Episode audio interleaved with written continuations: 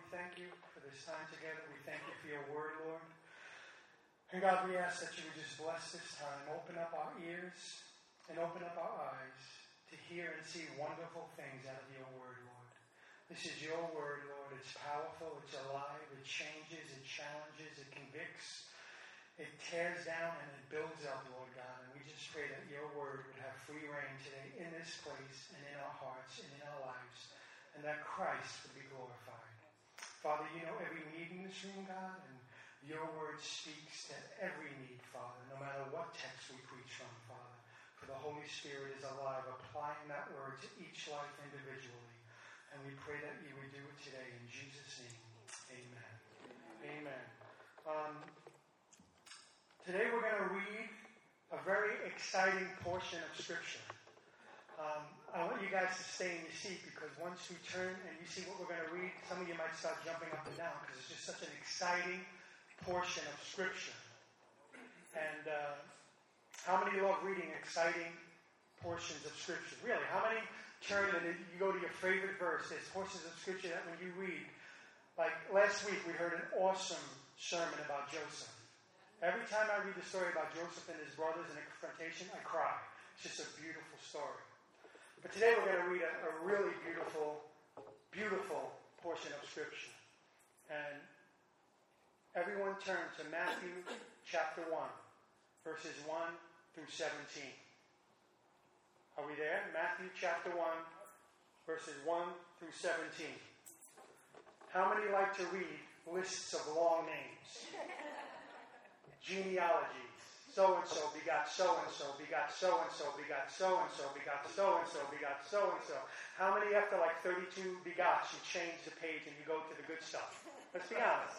How many have gone to the pages where you see the genealogies in Scripture, especially like in Numbers and in uh, uh, um, uh, Chronicles, you see like 32 pages of like lists of names.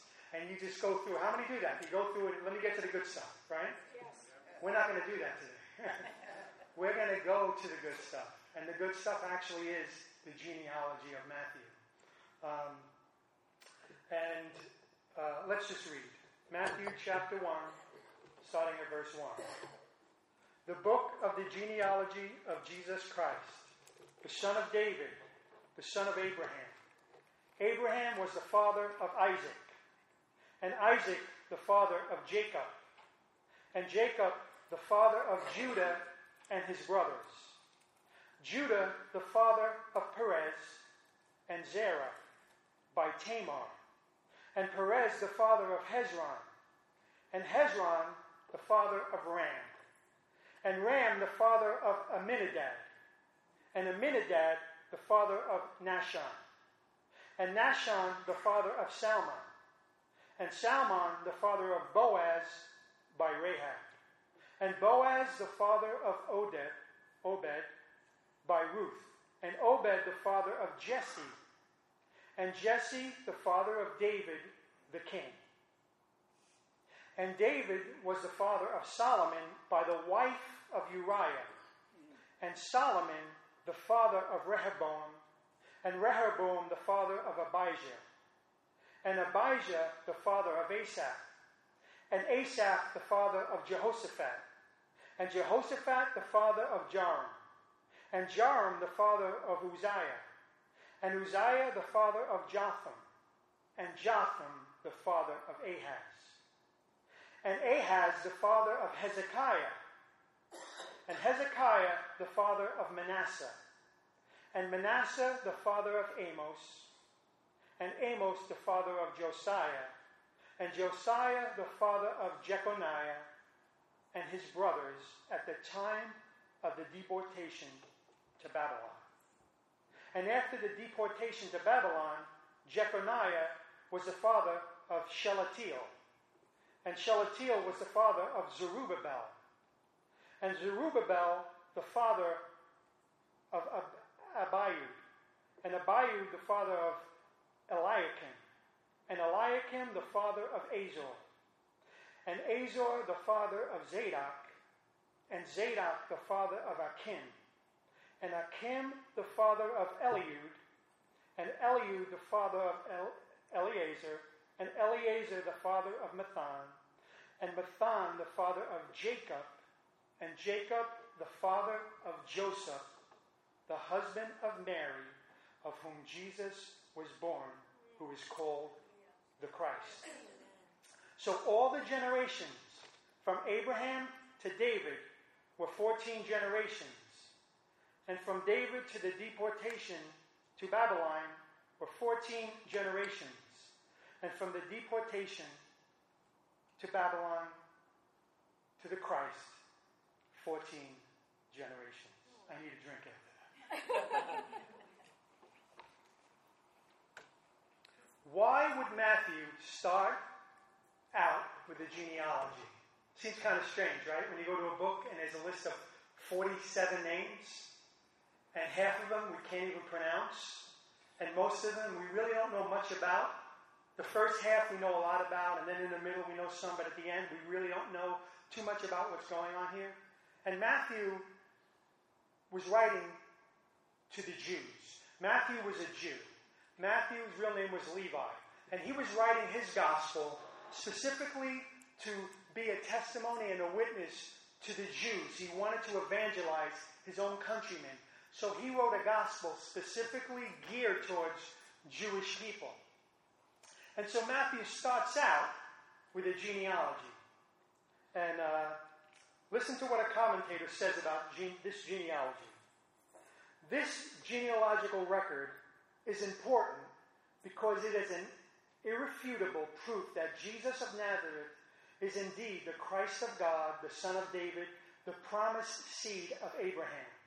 The Jews, from the very beginning of their history, kept precise genealogical records. The scribes and the Pharisees studied these records with great care. They consistently raised questions about endless genealogies. If they could have disproved Jesus' genealogy, that alone would have been sufficient grounds for their rejection of Jesus as the Christ. But they couldn't do it. Though the Jews argued about many things and constantly accused the Lord Jesus of horrible evils, they never once brought up his ancestry. In fact, to this day, though religious heretics abound who try to undermine our faith in Christ, I know of none, this commentator says, that have ever attempted to discredit his genealogy. The reason should be obvious to anyone.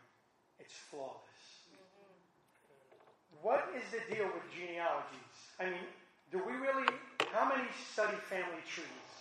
You know, I read an article that last year they spent over $2.8 billion of people trying to find out who's, where they came from. I want to know where my ancestors came from. People have, you know, visions of grandeur, like, oh, my grandfather, I wonder if he fought in the Civil War and rode a white horse and, you know, was a champion. And so people get really excited. And they go and they spend all this money on Ancestry.com and they want to look at their genealogy. And then they spend this money and they find out, like, my uncle was a drunk. You know, my other uncle was a murderer. My other uncle was, was an immoral person. Oh, and they get depressed and they're like, you know, what's the use? And they give up. Because genealogies were important in Jesus' day. Genealogies were like a resume today. To the Jew, a genealogy was a vital thing in his life. It, listen, this is my record. This is where I came from. This gives me some clout. Like my great great great uncle was a famous prophet, and people would listen to you. So to the Jew, a genealogy was a very, very serious thing. Uh, it was very important, and we're going to look at some reasons why, but some of the characteristics of a genealogy. Um, they were meant to be selective.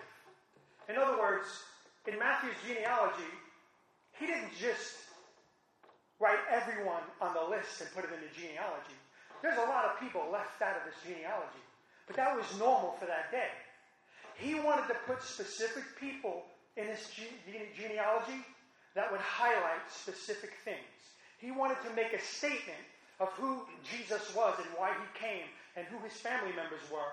So he added specific people in the genealogy. For instance, if you were, say, going for a job as a college professor. And on your resume, you would say, you know, um, I did a lot of plumbing. That wouldn't fit the job description you're going for. Oh, that's great, you did plumbing, but have you ever taught a college class before? Well, no. You want to put on your resume what's going to get you favor with the people that are reading your resume, right? So,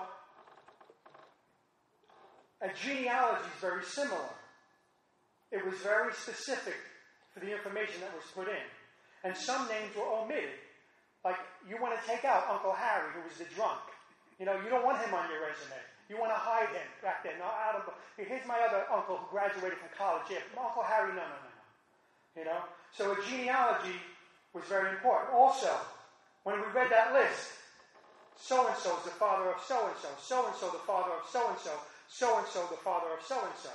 Well, in a genealogy, you have to understand that when it says so and so is a father of so and so, it doesn't necessarily mean that it's the direct son of that person. It could be the grandson, the great grandson, or even the great great grandson. So it doesn't necessarily mean the direct descendant. And that's important because when we look further into this, we'll understand. The ability for Jews to trace their lineage back to one of the tribes was vital during that day. Listen to this Philippians chapter 3, verse 5. The Apostle Paul. The Apostle Paul could trace his lineage back to the tribe of Benjamin. He says this He says, I was circumcised on the eighth day from the tribe of Benjamin. Paul was able to, people were saying, Paul's not really Jewish, don't listen to him. Paul was like, no, listen, I was a Jew. I was a Hebrew of Hebrews. I was trained under the best rabbis. My lineage goes back to Benjamin. I can prove that I was a Hebrew of Hebrews. But he counted that nothing for the sake of Christ.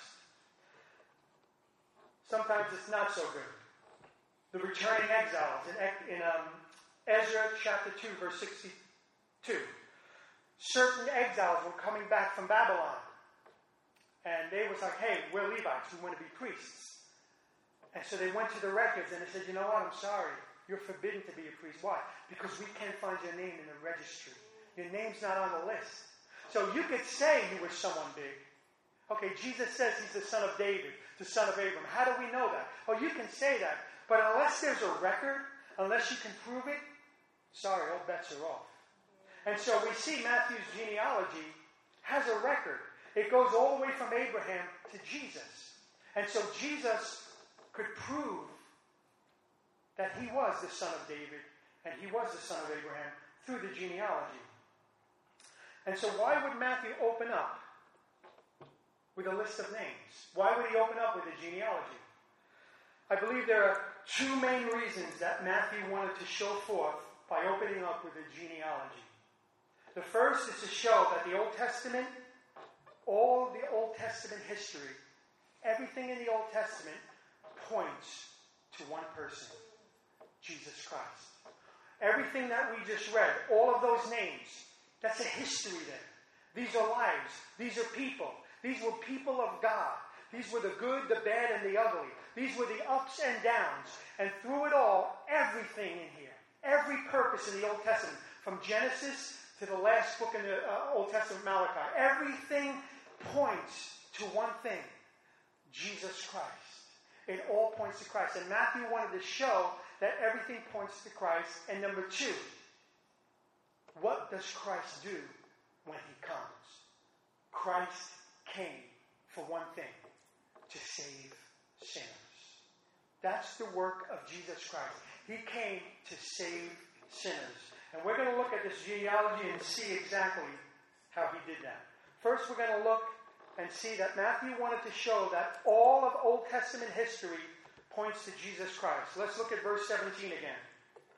And let's read that. So all the generations from Abraham to David were how many? 14 generations. And from David to the deportation of Babylon, how many? 14 generations. And from the deportation to Babylon to Christ, we have 14 generations. Okay? So Matthew lists three groups of 14. And from David, from Abraham to David, 14. From David to captivity, 14. And from the release of captivity to Christ. What's the purpose of the 14?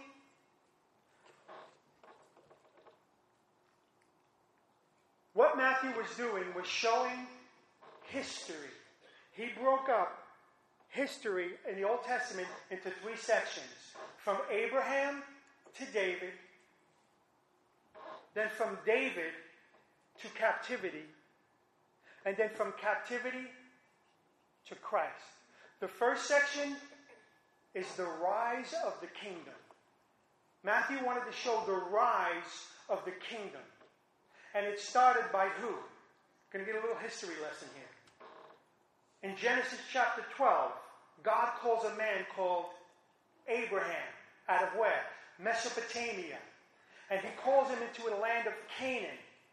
And when Abraham gets there, we heard Brian praying that in the beginning. When he gets there, God gave Abraham three specific promises. He said, I'm going to make you a great nation. I'm going to make that great nation dwell in this land and give them this land. And through your seed, all of the nations of the world will be blessed. So we see God making Abraham a great nation. I'm going to give your descendants this land. But before that happens, your descendants are going to be enslaved for 400 years in a strange land. Anyone know what the name of that land is? Egypt. And so they were enslaved for 400 years in Egypt, but God was going to rescue them. And so God raised up a prophet named Moses and sent Moses to deliver the people. And Moses came and delivered the people, right?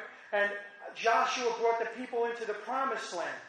And we see people coming into the promised land under Joshua, and they begin to conquer, and they begin to take over the promised land. And then we see uh, uh, kings rising up, right? And we see Saul, and then we see King David, right? And so King David rises up, and he's at the top of the uh, uh um, on the throne. And Israel now came from a man named Abraham, who was one man, who was barren, who was like 75 years old when God called him, whose wife was barren, he was a senior citizen, had no children. And then we see the fulfillment of God's promises that he gives him a son. Then his son has two sons. Then his one son has 12 sons. And they go into Egypt and they multiply. And 70 people went into Egypt. Millions came out. They go into the promised land. And all of a sudden, when you look, you see David on the throne, and you say, Look how faithful Yahweh is. Look how faithful God is. He gave a promise to Abraham, and Israel was the greatest nation in the world. At the time of that time in the world, they were the greatest nation. And so they were saying, Look at the faithfulness of God. And so God fulfilled the promises to Abraham. He gave Abraham the land that he promised, right? He made them a great nation. But we were still looking for that son. Who is that seed? We're going to find out.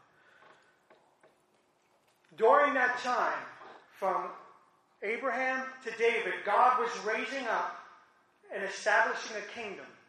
And when he was establishing that kingdom, he was raising up prophets, priests, and kings. And these prophets and priests and kings were helping build the kingdom of God. Who knows who the greatest prophet in the Old Testament was? Moses. And let's look. He raised up a Moses, the greatest prophet in the Old Testament. And what did Moses do? He failed miserably. At the waters of Meribah, when Miriam died, and the people began to complain because there was no water. What happened? God said, Moses, I want you to go and speak to the rock. And it'll gush forth water to give people water and their cattle water. God's concerned about even grumbling people. How many say amen? And so Moses was angry. Moses was very angry. He's been putting up with this for years, the grumbling. And Moses instead of speaking to the rock, said, You're a bunch of rebels. And he took it and he hit it twice. And God said, Moses. And water came out. God still fed the people.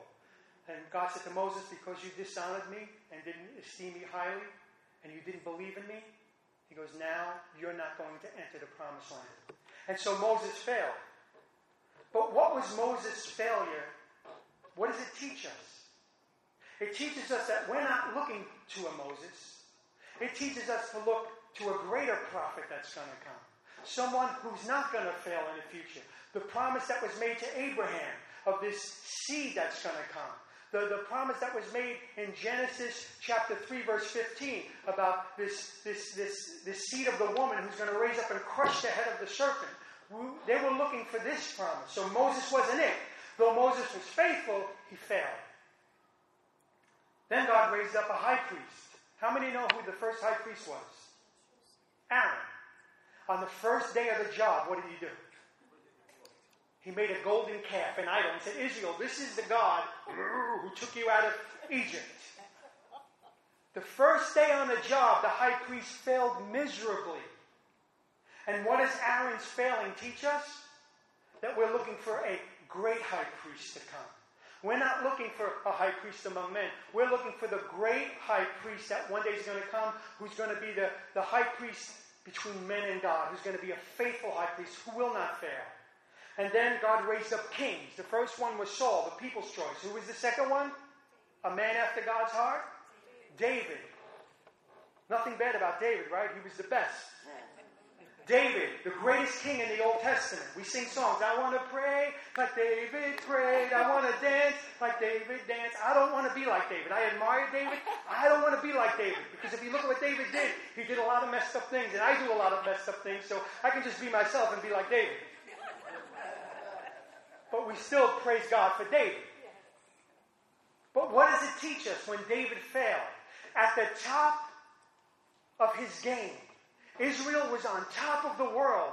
They had it all. All their enemies were defeated. They had all the land. They had all the prosperity. They had all the blessings of God.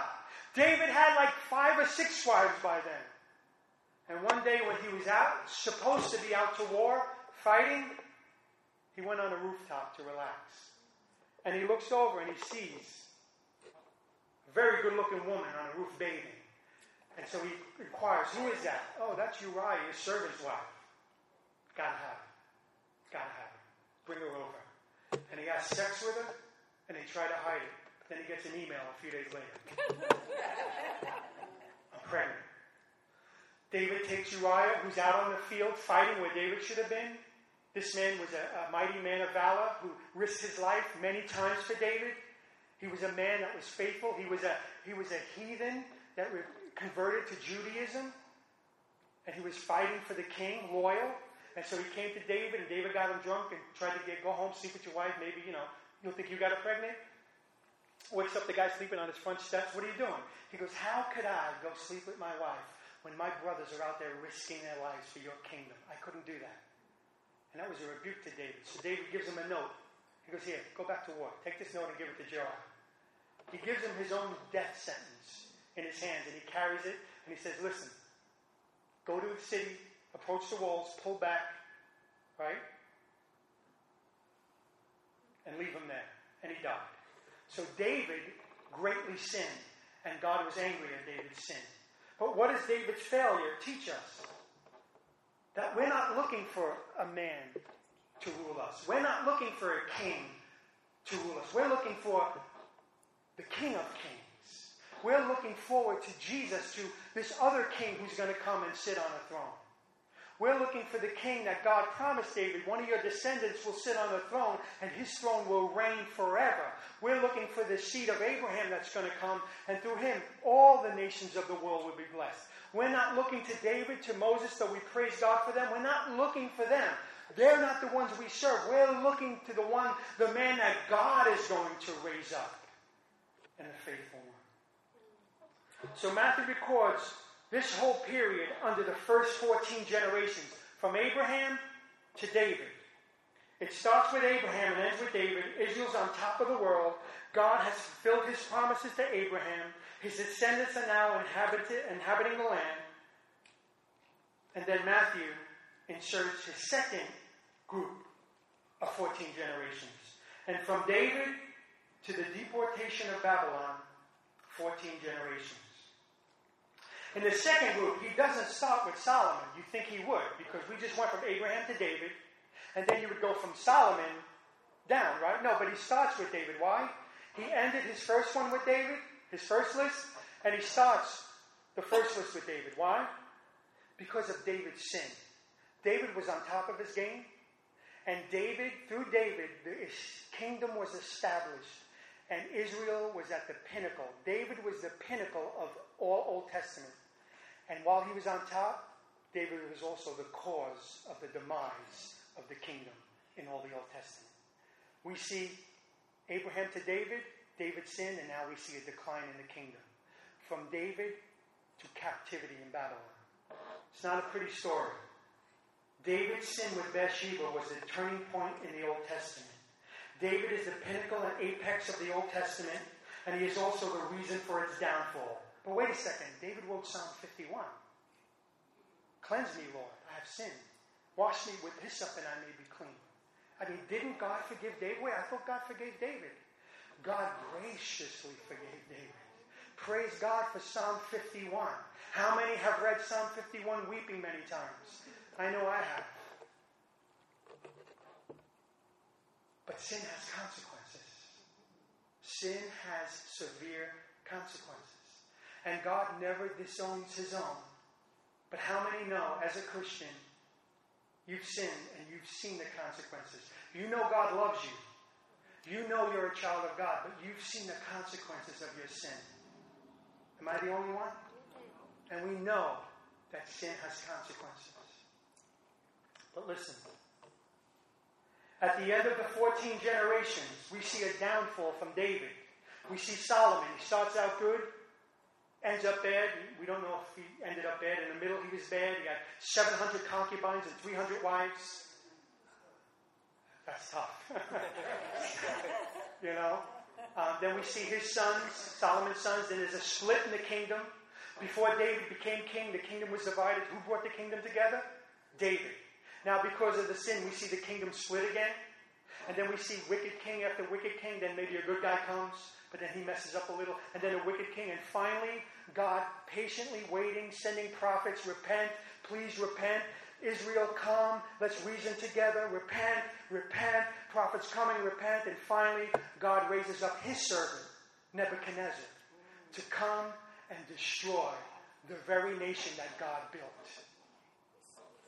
And we end up at the end of the second uh, se- uh, section of 14 and God raises up Nebuchadnezzar and commissions him to come and destroy the temple. We find that in 2 Kings chapter 25. And so Nebuchadnezzar comes and he wreaks havoc in the land. He destroys the temple. He tears down the walls. He captures Jerusalem. He captures the city. And look at what David's sin did. David, who was on top, sinned the decline. Look at the results of David's sin. When Nebuchadnezzar came, he undid all the works of Solomon. What did Solomon build? Who destroyed the temple? Nebuchadnezzar. He undid all the work of David. What, what city did David capture? Jerusalem, the city of God. Who captured Jerusalem? Nebuchadnezzar. He undoes all the work of Joshua. What did Joshua do when he came into the promised land? He possessed the land. Who was possessing the land now? Nebuchadnezzar and he undoes all the work of Moses. What did Moses do for the people?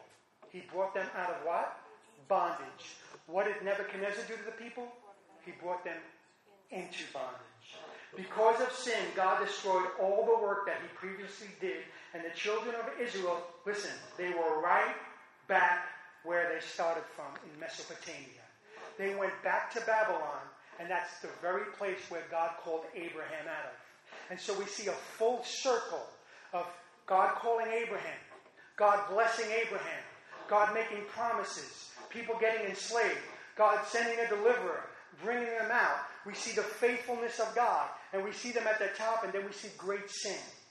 And then it just was it was David's sin, but listen, the others who followed were just as sinful. And they began to sin. And God began to send prophets saying, Listen, please repent. God was weeping. God was begging them to repent. But God was patient for hundreds of years, and finally, even God's patience ran out.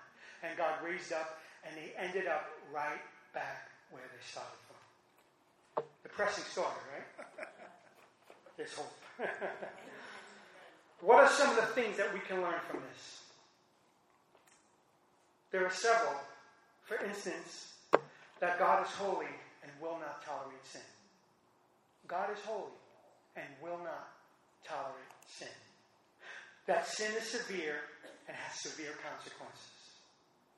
That God is not just dependent upon a man, God is not dependent upon man to build his kingdom.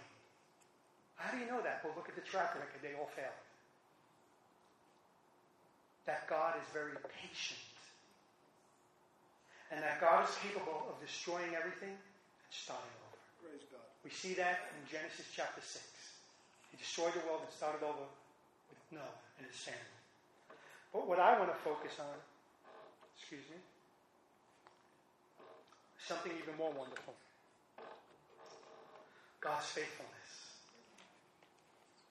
When we read the history of the Old Testament, we see failure after failure after failure after failure. And what does it remind us of? Our own failures. How many read and you point at them, what's wrong with these people? But then when you look at life, like, oh, I'm the same way. you know? I mean, if, if, if, if my genealogy was up there of my sin, if there was a genealogy of all the record of my sin, or any of us, us any, any of us sins, who would not run out of this room right now? Right? Who would not run out and say, oh, I'm undone? You know? But God is faithful. How many times have we made a train wreck of our lives? How many have made a train wreck of relationships, your lives? Good, I'm not the only one. And in spite of our sin and failure, we see the gracious and merciful hand of God picking up the pieces of our broken lives and making sense of the madness. Look at it. Abraham, David, captivity, and then we're going to get to the good part. But up and down, we see up and down. And through it all, God was faithful. Through it all, God never stopped being the God of his people. God never gave them up, even when they were in slavery. He told Moses, I hear the cry of my people in Egypt. When they were in Babylon, they were still God's people. God didn't give up. Through life's up and downs, through peaks and valleys, God is working in the lives of his people. The Apostle Paul said best, and I love this verse. And we know that for those who love God, all things work together for good to those who are called according to his purpose. All things work together. Oh, you mean that this is going to be good for me? It's going to work out good, and I'm going to get no. You might you might get fired, but God will even use that for the good. And what's the good he's talking about? God's good is to conform us to the image of Jesus Christ. So God, all of the Old Testament, the ups and downs, had one purpose in mind. It was pointing to one thing, one person. Who? Jesus Christ. As Christians today, God's goal in our life is pointing towards one thing. What is it? To conform us to the image of Jesus. So through all of life's up and downs, through our sins, through our struggles, through our, our, our train wrecks in life. God is even using those things. They hurt. They're not good, but He uses those things for our good to conform His children into the image of Jesus Christ. And so we see God's faithfulness in the Old Testament. And even in captivity, when the Jews were in captivity, what do we see? We read stories about men like Daniel, women like Esther, Shadrach, Meshach, and Abednego. We see God's faithfulness, keeping covenant with his people, even in captivity, and God showing up and blessing them and loving on them, even in captivity. Why? Because God never divorces his people. He'll punish them, he'll discipline them because he loves them, and his image, his desire is to conform us to the image of Jesus Christ. But God's people, thank God, didn't remain in captivity. Now we turn to the third section of 14. And from the deportation to Babylon to the Christ, 14 generations. In the 14 generations from the deportation of Babylon to Christ, we see that Jesus is now being presented as the new David. Abraham to David. We see the rise of the kingdom. David blew. But now we see from captivity to Christ. We see a new trajectory. It's not aiming towards any man. It's not aiming towards any institution. It's aiming towards one person, Jesus Christ.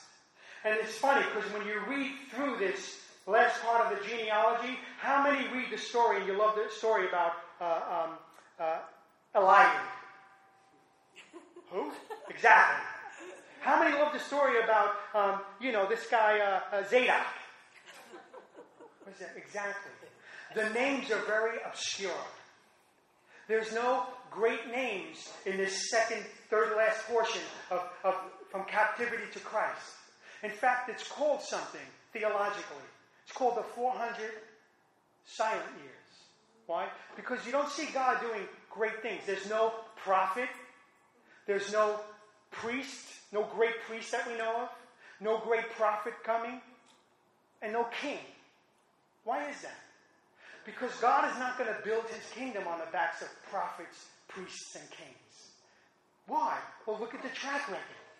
It failed. God is going to build his kingdom on one man, the God man, Jesus Christ. So the new trajectory from captivity to Christ is a glorious trajectory because it's pointing everything in the Old Testament, every institution, every person, every prophet and priest and king, everything that happened was pointing to one thing to Jesus. He was pointing to, listen, the, the seed of Abraham, the one that's going to come. He's the one that's going to fix everything. David, the one that God promised David, this man's going to sit on a throne. He's the one that's going to reign forever. And just so you don't think that God is going to build his kingdom on the shoulders of men, listen to Isaiah. For unto us a child is born, to us a son is given, and the government shall be upon his shoulder, and his name shall be called Wonderful, Counselor, Mighty God, Everlasting Father, Prince of Peace. Of the increase of his government and of the peace there will be no end. And on the throne of David and over his kingdom to establish it and to uphold it with justice and with righteousness from this time forth and forevermore. And who will perform this? The zeal of the Lord of hosts will do this. Every institution, everything in the Old Testament points to Jesus Christ. Isn't that good news? Isn't that good news that, listen, do you have a plan for your life? Give it up. Give it up. Is it good to plan? Yes, it's good to plan. But do you really think that you're going to carry the weight of all your troubles and all your problems and you have this great plan that you're going to be this so and so and such and such? Jesus is the one that's going to mold and shape our lives. Jesus is the one that has a plan and a purpose for our lives. And when we surrender to Him, He's the one that's going to bring to fruition the plan that He has. There's a way that seems right unto a man, but the end is destruction. And we see that through history past. Men with good motives, good intentions, but guess what? They were men with wicked hearts like the rest of us. Frail, weak men. And we see that everything in the Old Testament points to Jesus Christ. And that was Matthew's purpose. He wanted to show listen, this Jesus that came, everything was pointing to him. And now he has come. So now Matthew says, okay, I just showed you that everything in the Old Testament pointed to Jesus. Now let me show you why Jesus came. It brings me to the second point. Matthew wanted to show that Jesus came to save sinners. Jesus came to save sinners. Well, how do you know that? Well, let's just look. When we read through Matthew's genealogy, we're startled by some of the names, aren't we? Remember, this is not Joe the truck driver's genealogy. This is Jesus Christ, the Son of God's genealogy. Let's take a closer look and, and look at some of the names. Let's look at Matthew chapter 1, and let's look at verse 3. Are we there? Let's look at verse 2. Abraham was the father of Isaac, and Isaac the father of Jacob. Jacob. You know about Jacob, right? Oh, Jacob was an honest, straight up guy, right? Never swindled anyone. Jacob was a swindler. He stole his brother's birthright, deceived his father. Jacob was a character. But God changed Jacob. And Jacob wrestled with God. And God gave him a new name, Israel. So Jacob found grace in his genealogy. But then Jacob had a son named Judah and his brothers. Guess who God picked to be in the genealogy of Jesus? Joseph, right? Who is the most faithful brother out of them all? Joseph. When Joseph was fleeing from Potiphar's wife, what was Judah doing? He was having sex with his daughter in law, who was playing a prostitute because her first husband died, Jacob's first son, I mean, uh, Judah's first son. And so it was the right for the second son to marry her to keep the seed, but the second son knew it wasn't going to be his seed, so he spilled the seed on the ground, and God killed him. So now Judah has the third son, but he's young. So he tells the wife Tamar, "Hey Tamar, listen, go home and live with your father, and when my son's old, my son's old enough, I'll give him to you, and you can get married." She went away, and Jacob was like, "No way, this woman is bad luck. She killed two of my sons. I'm not going to give her the third." She stayed at her, uh, her father's house for years, and finally one day she was so hungry for the blessing of God, she wanted that seed. She did, went about it the wrong way. We're not condoning this. But she went and played the harlot and sat on the roadside where she knew Judah would be coming by. And he didn't recognize her. And she called him over and they did the business. And she got pregnant. When Judah found out, he said, Burn her. And she said, Well, the person who got me pregnant, these things belong to him. And it was a staff. And he said, You're more righteous than me. So here we have a story of a, a man named Judah, right? Who God picked to be in his genealogy. Why didn't God pick? Wasn't Joseph faithful? Wasn't Joseph a son of Jacob? Why did God pick Judah and not Joseph? Well, why did God pick me and not the guy down the street? Why did God choose you? Mercy and grace. It's the grace and mercy of God. Anyone in a genealogy is not in because they're good, it's in because God is good. Anyone sitting in these pews today, right now, who is serving Jesus Christ, we're not serving God because we're good, we're serving Him because He's good, because He chose us, He loved us, and He graced us with mercy. But here, they give birth to a son named Perez. Perez was the product of an incestuous relationship. And God put him in his genealogy gets better. Let's go to verse 5. Salmon, the father of Boaz. Salmon, the father of Boaz. Who is Salmon? We really don't know. He was a Jewish man. He probably loved the Lord. Was probably faithful. He's probably a warrior, a fighter. And there's probably a big scandal in his town. Hey, did you know who Salmon married? Rahab. Rahab. Do you know who Rahab is? Do you know Rahab was a prostitute in Jericho? And everyone knew her house because when the spies came in, they went right to her house and when they heard there were spies, the, the officials came right to her house. She was on the wall. So Rahab was like the town harlot. And everyone went to Rahab to have a good time. But when Rahab saw the spies come in, she said to them, I know your God is the real God. And I know the fear of your God is on everyone. We heard what you did to the Egyptians, and we heard what you did to the kings beyond the Jordan. And she said, just, I'm going to spare your life, just spare my life. And Rahab put her faith in this God. And God redeemed this harlot this pagan and brought her in to the lineage of Christ, to be a, a, a child of God. And it's through these people that Jesus came. And then we see this in verse 5 again. And Salmon, the father of Boaz, by Rahab. And Boaz, the father of Obed, by Ruth. Well, who's Ruth? Ruth really wasn't a uh, loose woman. She, she was a good girl. The only problem she had is her lineage. She was a Moabite. And if you read in Deuteronomy chapter 23, verse 3, it says, No Ammonite or Moabite may enter the assembly of the Lord because God had a curse on them. So here, the law shut Ruth out. She wasn't allowed to be part of the assembly of God because she was a Moabite. And the law shut her out. But grace drew her in. The grace of God drew her in, made her one of the people of God. By grace alone. And then finally we see David. It says here in verse 6 And Jesse, the father of David, the king, and David was the father of Solomon by the wife of Uriah. It doesn't mention her name, Bathsheba. Why? Because Bathsheba is not really the one that's trying to stress. It says David by the wife of Uriah. David took somebody else's wife.